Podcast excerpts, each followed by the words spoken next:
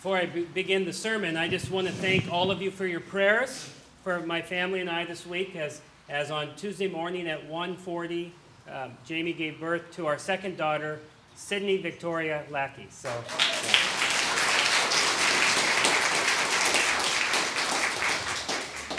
So it was, I just, again, I'm thankful for the prayers because when you're delirious, prayers help. Also, I'm, I'm, it is wonderful that in confirmation you have family members who, who come, and Pastor Dan Gibson took Sunday off to uh, see his niece get baptized, and, and so that's a good thing that you're here as well. Let us, let us pray. Holy and gracious Father, you are always true to your word. Your promises never fail. Lord, we fail. We are walking contradictions, saint and sinner, yes and no.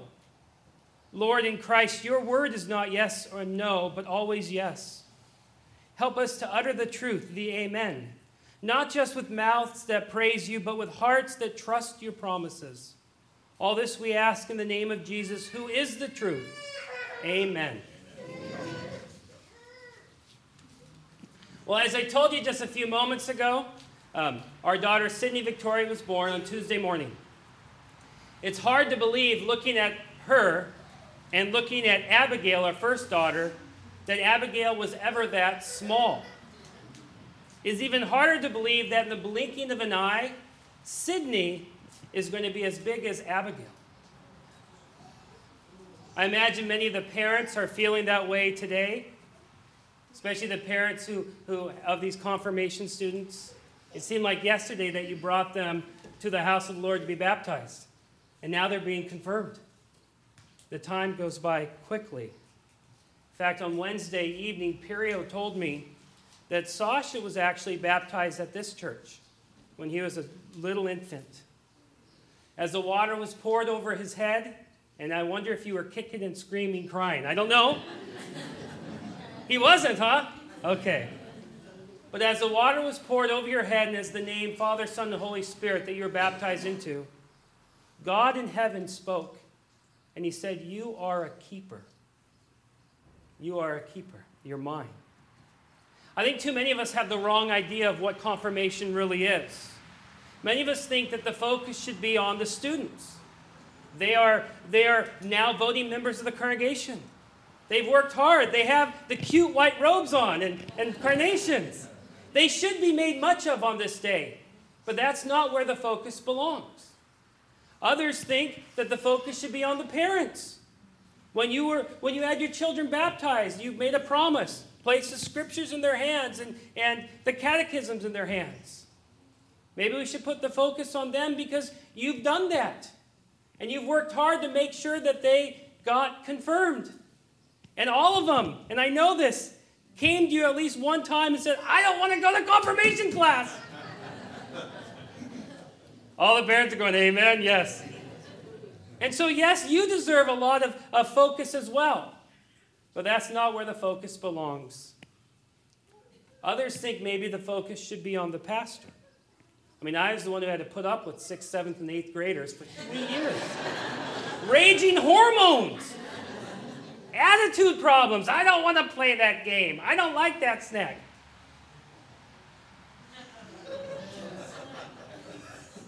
Maybe I should be made much of. nah, you know better than that. No, the real focus on this day belongs to God. In fact, if we're to be honest with ourselves, it's God who's being confirmed on this day. God is the one who's proving that he is faithful. You see, in, the, in holy baptism, God makes important promises to us. Listen to Romans 6 3. Do you not know that all of us who've been baptized into Christ Jesus were baptized into his death? We were buried, therefore, with him by baptism into death, in order that just as Christ was raised from the dead by the glory of the Father, we too might walk in newness of life. Or 1 Peter 1 21 and following.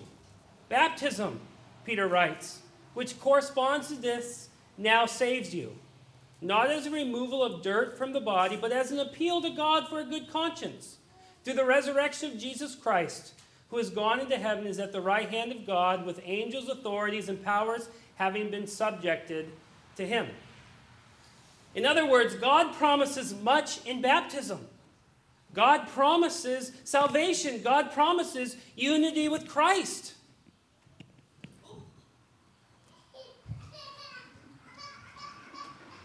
That's tough. And so the question is I know. As a parent, I'm hearing crying all week long, and I'm going, oh no.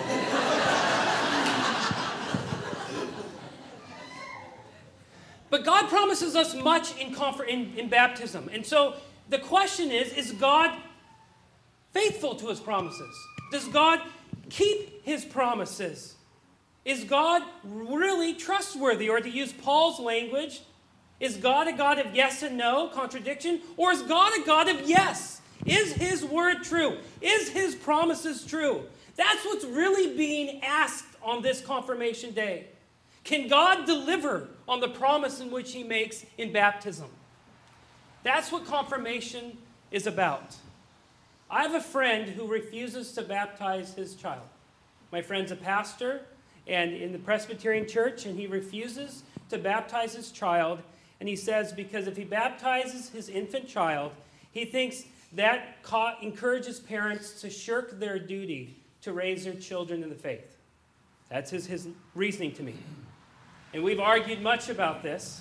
And finally, one time I asked him, I said, if you if your child grows up not to know Christ, not to be saved, who are you going to blame?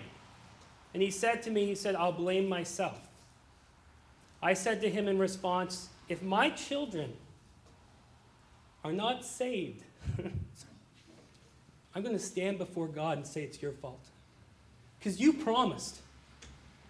That's what's at stake on this day. Does God deliver on his promises? Is God faithful in his promises? That's what confirmation is today. Are we going to say, Amen? Your promises are true, Lord, because your word is true. That's what confirmation's about on this day. Now, the, if we're going to be honest with ourselves, we are the first ones to, to doubt God's faithfulness. All of humanity, this happened from the very beginning of time. Eve did not trust God's faithfulness when she ate of that fruit. She trusted the serpent, not God. Now, we're no better. We don't trust God's faithfulness either. We look around at the world, we see natural disasters, and we wonder, how can God be good?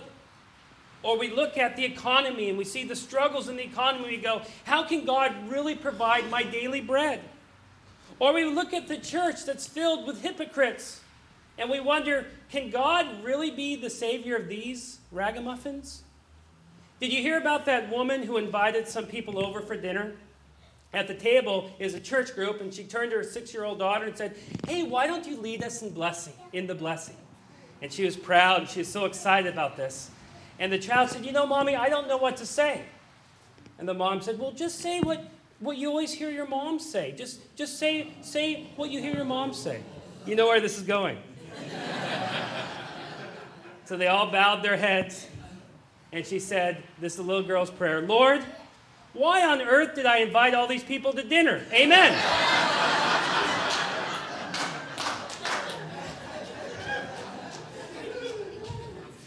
We are sinners and hypocrites. Sasha, I'm glad you called yourself a little sinner up in front of everyone. We are sinners and hypocrites. And that's the charge being made against the Apostle Paul in 2 Corinthians. They were saying to him, Paul, you are a hypocrite. Paul, you promised to come and visit us twice, and you didn't do that. Paul, you must be a man of yes and no. And Paul, if you're a man of yes and no, then maybe your message is a yes and no message, and maybe God is a yes and no kind of God, a contradicting God. And so Paul's response is verse 18 and following, where he says, But as surely as God is faithful, our message is not yes and no. For the Son of God, Jesus Christ, who was preached among you by me and Silas and Timothy, was not yes and no. But in him it has always been yes. For no matter how many promises God has made, they are yes in Christ.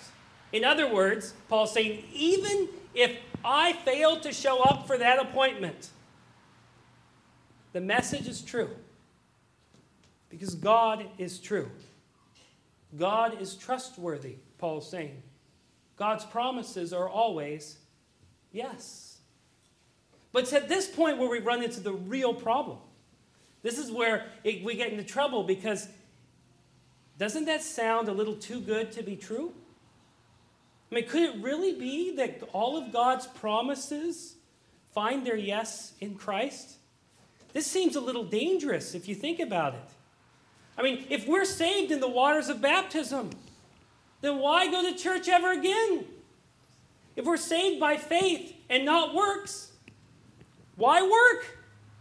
If God blesses the righteous and the unrighteous, why be righteous? I usually think about that on Friday nights. No. The complaint is aren't you taking advantage of God, Pastor? Aren't we turning this into cheap grace? And the answer is well, yes. Yes, we're taking advantage of God. Yes, it's cheap grace. But is there any other kind of grace? You can't have it both ways. If it is grace, then it has to be gr- cheap. If we earn it, it would be a wage. We deserve it. If it's grace, we cannot earn it. If it's grace, we have to take advantage of God. If it's grace, it has to be cheap. Cheap for us, not for God, of course. Timothy Wengert tells a story about a man who was struck by the grace of God. He said, he writes, Ed and Mary Joe had four feisty kids. Soon there'll be a day when people write, Pastor Russ had four feisty kids. this much, he says, was for certain. They were feisty. When they moved into town, she, a lifelong Lutheran, and her children joined the congregation immediately. Within a few months, Ed decided to join as well, even though he was raised Roman Catholic. Well, he went to the adult instruction class, and there, Timothy Wanger began the class on justification. That's how he always began his classes. And as the class started, Ed, who was this big man who worked for the railroad, he caught on immediately. He said to the pastor, he said, So it's all a matter of God's grace. And Timothy Wengert kind of stood up and said, Well, yes, Ed. It's like, yeah, he's getting it. I'm doing a great job. And Edward replied, There's nothing you have to do. And now Timothy Wengert's going, I'm really doing a good job. And Ed started thinking about this and he goes, You know, I believe this. Timothy's now really excited because he's doing such a good job teaching. And finally, Ed said, Just don't tell my kids.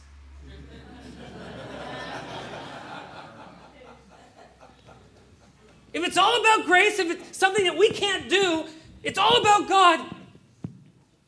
Don't tell the kids. I have to lord something over them, right? See, it seems safer if we turn God into a God of yes and no. Yes, you're free, but don't take advantage of it.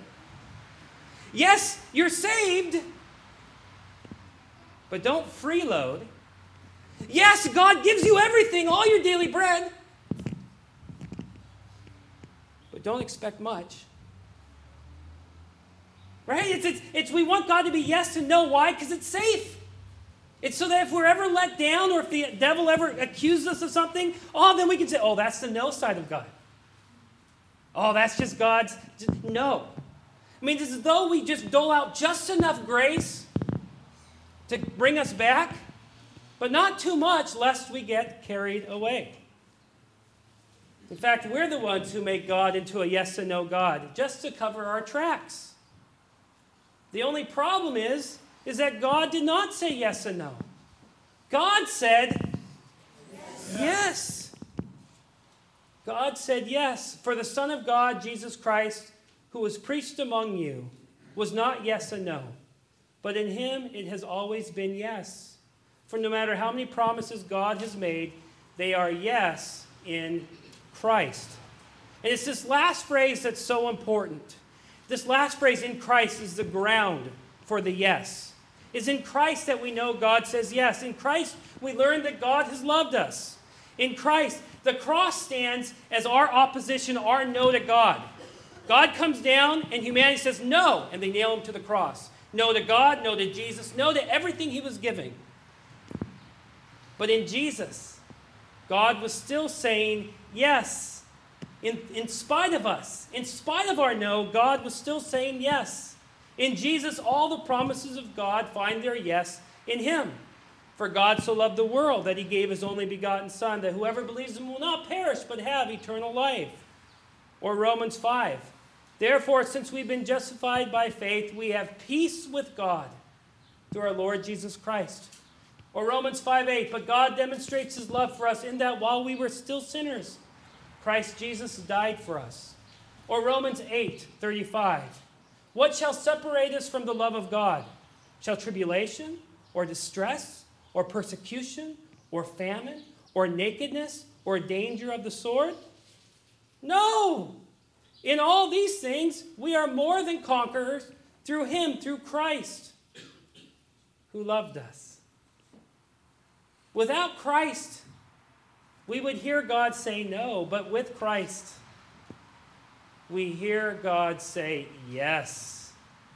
In Christ, the glory of God has come upon us. God said yes. And so I want to end with this final word. Confirmation students, Rhonda, Sasha, Noah, I have one final lesson for you. And my lesson is one word. Do you know what that word is? No, you haven't been listening. I normally say yes. Yes, there you go. That's the final lesson for you. Yes. In the waters of baptism, God said yes to you. In the absolution, God says, Yes, you are forgiven. At the Lord's table, which two of you will receive for the first time, God says, Yes, this is my body, this is my blood given for you. Is this a gift? Yes. Is it dangerous? Yes. yes. Is it the work of God?